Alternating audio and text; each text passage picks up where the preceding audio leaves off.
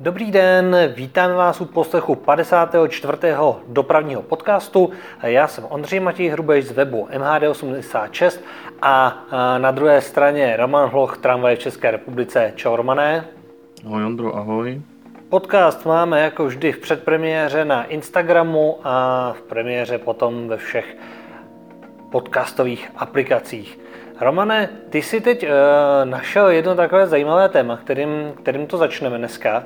A jedná se vlastně o autobusy v dopravním podniku a jejich opravách a o jejich vyřazování.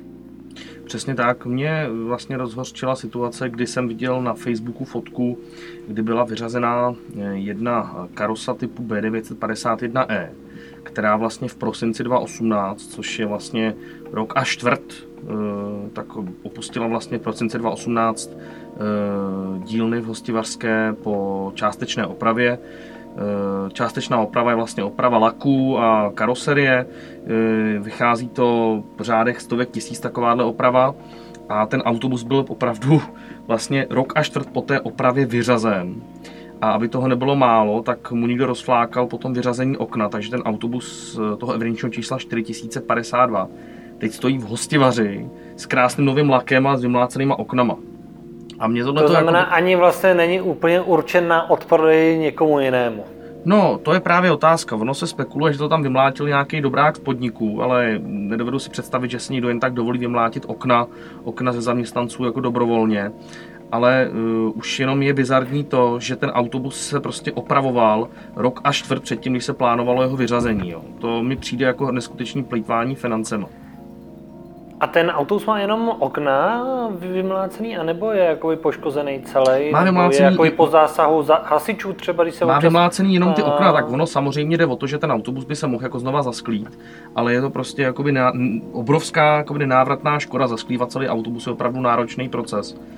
A je to jenom taková jako ukázka toho, jak se dokáže plejtvat veřejnýma financema. Teď už nevím, jestli přímo eh, to nařídil někdo z vedení, nebo to tam rozflákal nějaký dobrák ale přijde mi prostě bizarní, že vůbec autobus, který je rok a čtvrt po velký opravě v řádech stovek tisíc, se vyřazuje. V tom bych chtěl i navázat na to, že vlastně Ropit, eh, k, k Ropit vlastně v březnu 2018 vydal standardy, kde bylo uvedeno, že eh, se musí, nebo že vlastně do roku, do, teď je to do roku 2000, do roku, do, do, do, do 1. 1. 2021 mohou mít autobusy věk 17 let ale od toho 1.1.2021 dál už můžou mít jenom 16 let a od 1.1.2022 už mohou mít jenom 15 let maximální věk. To znamená, že když se autobus vyrobí v roce 2005, tak se v roce 2020 musí vyřadit. A konkrétně vlastně, když se třeba vyrobí v lednu 2005, tak se musí vyřadit eh, v lednu 2000, 2020. To je vlastně podle toho standardu, který bude od roku A 2022. ještě bych vlastně doplnil, že kromě toho, že Ropit ve standardech kvality má stáří autobusu, tak eh, dalším hlediskem je tam ještě průměrné stáří vozového parku u toho dopravce. Přesně tak, průměrné stáří vozového parku jsem radši nezmiňoval, protože v těch počtech se vyznat je, je, eh, je dost složitý, ale každopádně je to jednoduchý. Prostě autobus starší v tuhle chvíli 17 let nemůže být provozován v systému PIT, to znamená, že my teď máme v Praze poslední tři kloubové kloubové karosy. To jsou opravdu poslední tři zástupci eh, typu karosa v kloubovém provedení. Jsou to konkrétně vozidla typu B961. A ty autobusy byly registrované v květnu 2003. Eh, Takže to znamená, že vlastně oni teď v květnu 2020 najezdí těch 17 let. A eh, já bych chtěl zdůraznit, že i u těch B961 byly prováděné nečástečné opravy, ale byly to dokonce byly to dokonce opravy, byly to celkové opravy, které e, vychází u toho autobusu na cca 3 miliony korun. A u těch autobusů byly vlastně měněny ty vleky těch rámů, teda rámy těch vleků, které byly e, problematické, pak se vlastně lámaly díky té konstrukci. A u těch autobusů to probíhalo jakoby v nějakých etapách, ale třeba poslední etapy jsou rok 2016 až 2018. A zajímavý třeba je, Ondro, na co jsem teď přišel, že vozidlo 6379, což je poslední ze třech provozních autobusů tohoto typu, tak opustil v březnu roku 2018, nebo v roce v tom březnu roku 2018 ano. ten autobus byl dokončen v rámci té velké opravy za ty 3 miliony. To znamená před dvouma rokama. Před dvouma rokama a vlastně teď bude vyřazen. Jo? A je to opravdu investice 3 milionů. Já, mně, to, mně to přijde jako bizarní. Je možný, že ty odpisy tam jakoby budou sedět. To je poměrně velká částka, že jo? Když vezmu, za kolik se prodávají dneska autobusy SOR, tak to zase um, na dva roky to je docela uh, raketa. Na to, je, to, to je, je, je, to, je to, bizar, je to bizarní částka.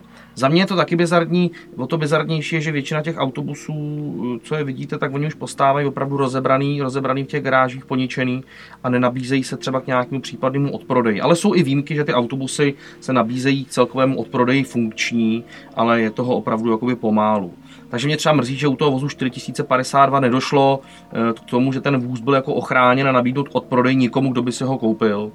Eh, protože ten vůz by vlastně mohl jezdit ještě do prosince, protože ten vůz byl registrován až v prosinci 2003 že vlastně je tam předčasně eh, vyřazený Přesně z provozu. Tak. A s tím a souvisí, že dopravní podnik Ondro zvláštní, vyřazuje vlastně ty karosy no. z toho důvodu, že oni mají evidenční čísla, které teď budou využívat nově dodané SORy, takže oni vlastně musí vyřadit ten autobus, aby nebyl duplicitního čísla s dodanou sorkou. Jo.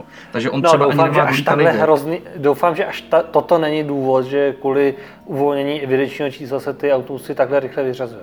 No konkrétně u toho vozu 4052 to tak vypadá, protože ten by opravdu dle těch standardů mohl jezdit až do 1.12.2020. Tak možná by byla zajímavý, že bychom se zeptali dopravního podniku, proč ten autobus vlastně už vyřadili. Co, určitě, určitě. Co autobusu bylo, jaký byl tam problém taky mě to zajímalo, co by se stalo. Nám teď, nám teď Ondro vypadalo na chvilku spojení v rámci videa, ale to se nic neděje.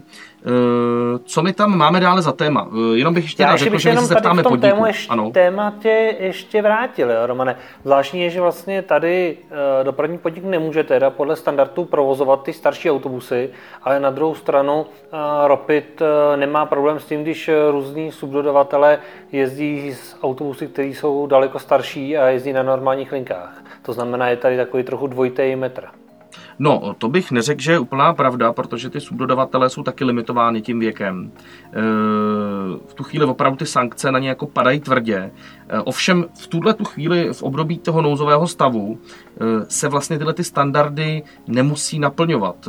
Krásný příklad je třeba linka 171, která má, ve, má být vedena jako 100% nízkopodlažní, ale právě z toho důvodu toho nouzového stavu tam mohou vlastně dopravci nasadit i karosy. Je to vlastně logické řešení, protože uh, opravdu v tuhle chvíli tam jezdí třeba i část vysokopodlažních autobusů díky tomu, díky tomu nouzovému stavu a vlastně čelkové koordinaci těch řidičů i dopravců je možnost uh, nedodržovat ty standardy vlastně jakoby na 100%, což má i logiku. A s tím souvisí i to, že by se mělo teď vyprdnout na nějaké vyřazování autobusů, pak si myslím, že nás nečeká zrovna žádná finanční paráda v následující době a mělo by se opravdu od těchto těch opatření upustit, ale ono to má hold nějakou dlouhou spádovou dobu, kdy jsou už objednané nové vozy a uvidíme, Ondro, já jsem zvědavý, jak se nám k tomu vyjádří dopravní podnik, konkrétně k této karose a můžeme pak eh, fanouškům sdělit, eh, jak to vyjádření dopadlo. Dalším podcastu, že si to pak projedeme znova, přesně tak. No, můžeme se přesunout i do Zlína, protože samozřejmě jedna věc je, že nám korona krize uh, ustává trošku v tom normálním mediálním prostoru, ale eh, ve Zlíně se vypadá, to vypadá, že se snaží i po té dopravní stránce to trošku nastartovat, takže 1. května budou výjíždět eh, první historické eh, jízdy historických vozidel, budou vypraveny historické autobusy a trolejbusy a považuji to vlastně za takovou opravdu první vlašťovku mezi těma dopravníma akcemi, kdy tedy na státní svátek vyjede historický trolejbus Škoda 9TR s vlekem Jelc a zároveň budou jezdit i historické autobusy, jak ve Zlíně, tak v Otrokovicích. Takže kdo by měl zájem a je například z té části Moravy, tak eh, může, může vyrazit 1. května do Zlína a já věřím, že postupně se rozjedou i další, další dopravní akce. Hmm, škoda, zajel bych si do Zlína, je to daleko, ale těšil jsem se třeba na den PIT, který měl proběhnout v květnu zase eh, v Letňanech na, vlastně na na tom autobusovém nádraží nebo na tom přestupním terminálu. A vypadá to, že teda asi zatím ten den pit nebude, ale pevně budu věřit v to, že třeba nakonec se situace e, zhoupne směrem k lepšímu a ten den Myslím, pit že jsem čet něco, že by se měl přeložit snad na jiný termín. Neočekávám, že by se to teď narychlo svolávalo na ten květen, jak to bylo původně, ale myslím si, že mm, ta akce je velmi pěkná, kvalitní a že se letos snad uspořádá, protože patří mezi ty nejvýznamnější, co eh, Ropit eh, pořádá. No tak výborný, tak to jsou dobré zprávy. Samozřejmě, až zjistíme datum, tak eh, datum samozřejmě o tom vás budeme informovat v dalších podcastech. No a teď tu máme trošku negativní zprávu pro fanoušky tramvají typu T6 A5. K dnešnímu dni, to znamená 29.4.2020, je v provozu posledních 13 vozů tohoto typu.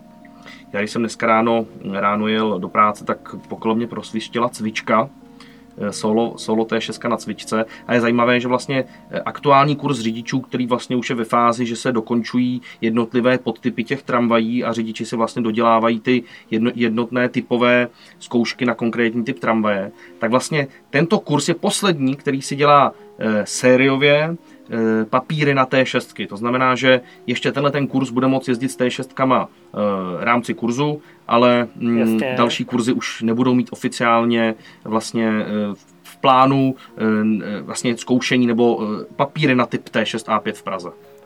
To znamená, že potom to bude podobně jako u historických vozidel, že papíry na T6 si budou dělat vlastně lidi ze Střešovic nebo případně vybraní řidiči, kteří Eh, by mohli jezdit pak ať v průvodu historických vozidel nebo Přesně eh, na tak. komerční jízdu s 6 a tak dále, ale už to nebyl vlastně ten standard v tom vypravení. Přesně tak, já bych jenom řekl, že eh, nejblíž vyřazení jsou vozy 8742 a 8685, a nejdál vyřazení jsou, je vůz 8637. Vlastně je tam specifikace, že ty vozy mají nějaké naježděné kilometry do prohlídky a konkrétně třeba těm vozům 8742 a 8685 chybí cca 2000 km, což jsou opravdu... No moc není, to mají naježený celkem brzo. To už jsou opravdu dny, dny nebo týdny, kdy budou, kdy budou vyřazeny. Takže poslední vůz, který má vlastně jakoby ještě dostatek kilometrů do toho, než by musel nastoupit na prohlídku, je ta T6 8637, takže uvidíme, eh, jak, jak ta dlouho nám tady vydrží. Takže T6 bude prostě mm, za nedlouho už v Praze konec a já mám Ondro kujáckou nějakou fotojízdu samozřejmě v plánu, protože ty vozy si myslím, že tady odsloužili velkou, velkou, eh, jak bych to řekl, velk, velkou část práce. A My samozřejmě... jsme se o tom už bavili, že jo, i před tak. Eh, pár měsícema jsme už trošku koketovali s lidma v dopravním podniku na tohle téma a určitě by bylo fajn nějakým způsobem nějaké rozloučení eh, s T6 udělat. Chtěli jsme vzít trojici, ale bohužel bylo e, dosaženo informací, že trojici brát nemůžeme.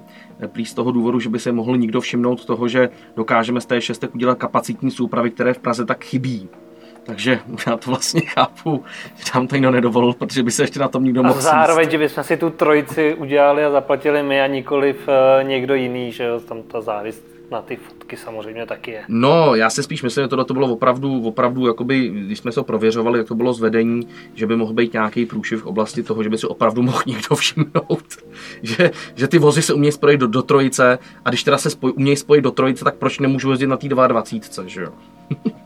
jako například se děje v Bratislavě, Brně. kde uh, Brně, Brně taky, ale v Bratislavě uh, tam vlastně nedávno, asi před rokem, začali vypravovat trojice T6 na linku 7, vlastně jako posila na studentský spoje a ukázali, že to funguje naprosto v pohodě. No ale Ondro, mimochodem v Brně už jezdí ne tři, tři tyhle ty trojičky už v pravidelném provozu každý den v všední, takže tam už to jezdí opravdu řadu měsíců a jsou tam s tím spokojení. Takže další důkaz, že to, že to funguje. Aby jsme se dostali dál, tak se můžeme vlastně popovést T6 třeba na lince 9 a to konkrétně k Národnímu divadlu. My jsme v minulém díle měli zajímavé téma eh, ohledně aut a tramvají na nábřeží Eduarda Beneše. Bylo téma, který eh, poměrně chytlo eh, naše posluchače. A teď tady máme něco podobného, jedná se taky o dopravní změnu. Když eh, pojedete od eh, máje ze zastávky Národní třída k Národnímu divadlu, tak eh, tam vlastně je světelná signalizace před mostem Legií a tam došlo teď k určité změně. Dříve se tam mohlo odbočovat jak tramvaje, tak automobily do všech směrů, to znamená vlevo, vpravo a nebo rovně. A protože automobily, které odbočovaly vlevo, to znamená k Mánesu a k Palackému mostu, tak občas zdržovali tramvajový provoz, protože stáli na kolejích, tak je tam nově změna dopravního režimu a auta už smí jezdit pouze rovně nebo doprava a nelze z národní třídy odbočit vlevo. Což znamená, že automobilová doprava se přesune spodem a bude výjíždět vlastně blíže ke Karlovým lázním a tam se bude vlastně napojovat na nábřeží, aby se dostala zpátky. Ale co v tomhle je zajímavé sledovat, jestli dojde eh, v brzké době i k, eh, k zákazu odbočení vlevo z Mánesova mostu směrem na Staroměstsko na Karlovy lázně, protože tam bych řekl, že ten problém je daleko větší. No, mm, musím říci, že v dobách, kdy jsem, eh, kdy nebyl tunel Blanka a jezdil jsem často z oblasti Barandova směrem eh, do severní části Prahy, tak jsem tohleto odbočení vlevo využíval. Dokonce jsem ho využil před týdnem, kdy jsem eh, projížděl centrem Prahy. A uh, myslím si, že takhle, jako řidič by se mi to nelíbilo, protože řidič ho využívám vlastně často, je to vlastně, bych řekl, docela i transitní cesta, ale, ano. ale má, to, má to své jakoby opodstatnění v rámci, eh, v rámci eh, toho provozu na té křižovatce, kde se vlastně kde vlastně vznikají jako, jako nebezpečné situace. A ono to odbočení vlevo, pro toho, kdo to tam nezná, je velice jako nebezpečný. Eh, tam vlastně nastávají takové situace, že se vám najednou vynoří tramvaj spoza jiné tramvaje. A já si myslím, že i z bezpečnostních důvodů by bylo super, kdyby to odbočení vlevo z toho Mánesova mostu eh, bylo zakázané. A vlastně oni díky tomu mostu tam... Legí. Z, eh, přesně, Myslíme pardon, z mostu Legí, že kdyby se tam nemohlo odbočovat vlevo vlastně ke Karlovým lázním, tak si myslím, že za prvý se dost zmenší provoz na tom mostě ze směru vlastně od újezda a zároveň ta křižovatka bude jakoby lépe průjezdnější, nebudou se tam tvořit vlastně kolony tramvají a tramvaje nebudou zase zastavovat v té křižovatce kvůli blokujícím autům. Myslím si, že je to nějaká varianta, která by byla zajímavá, protože zatím je to vlastně jakoby řešení na půli cesty, ale je to poměrně zásadní změna i pro motoristy, kteří nás taky poslouchají a jak se po minulém tématu ukázalo, tak je to téma, které, které vás zajímá. No ale aby jsme nebyli pořád jenom v Praze, tak se přesuneme do Ostravy, respektive do Plzně a následně do Ostravy, kam putovali tramvaje eh, Astra, nebo jenom jedna tramvaj. Romane, ty budeš vědět možná víc, protože jsi sdílel o tom příspěvek na tramvaj v České republice. Přesně tak, do Ostravy putovala jedna Astra. Eh, byl to vlastně eh, vůz, pokud se nepletu, evidenčního čísla 300, 303, 303, abych, abych to nepopletl. A je to vlastně vůz, který tam byl odprodaný za nějakou částku 300 tisíc a k tomu nějaké symbolické drobné bez DPH a ten vůz eh, tam bude sloužit stejně jako vlastně eh, ty, ta dvojice těch Aster. Aster eh, v Brně jako zdroj náhradních dílů, protože ty vozy se už nevyrábí a opravdu pokud chce někdo provozovat ty Astry, tak je potřeba k tomu mít nějakou starou náhradních dílů a uh, ty náhradní díly už nejsou dostupné, řada z nich už se ani nevyrábí a jestli jo, tak to bude za neskutečné e, finanční jako prostředky, takže opravdu uh, i Ostrava využila po boku Brna té možnosti odkoupit za vlastně příznivých finančních podmínek vůz plný cených náhradních dílů. A zároveň se mi líbilo v Ostravě, kdy docházelo k ukončení papírových jízdenek, tak dopravní podnik vyhlásil, že rozprodá označovače na jízdenky, eh, kde si štípají cestující jízdenky, tak eh, na Facebooku to vyhlásili a velmi rychle se eh, označovače rozprodali, nabízeli je za poměrně, si myslím, adekvátní cenu, 400 korun za kus, tím, že jeden člověk si mohl objednat maximálně dva kusy a myslím si, že to je přesně to, co jsme viděli třeba eh, v minulosti, ať to bylo v Drážďanech nebo eh, ve Vídni, kdy se oficiálně buď rozprodávají cedule tramvajové nebo jiné artefakty, třeba zastávkové sloupky, tady označovače a že je spousta lidí, co si chce udělat radost, má o to zájem a bylo by určitě hezký, kdyby se i Praha v tomhle někdy inspirovala. Já myslím, že Ostrava už s tím, jak má zařízené vlastně to nakupování pomocí platební karty těch jízdenek, eh, tak eh, je prostě vzorem aktuálně, pro mě vzorem toho, jak by to mělo všude fungovat.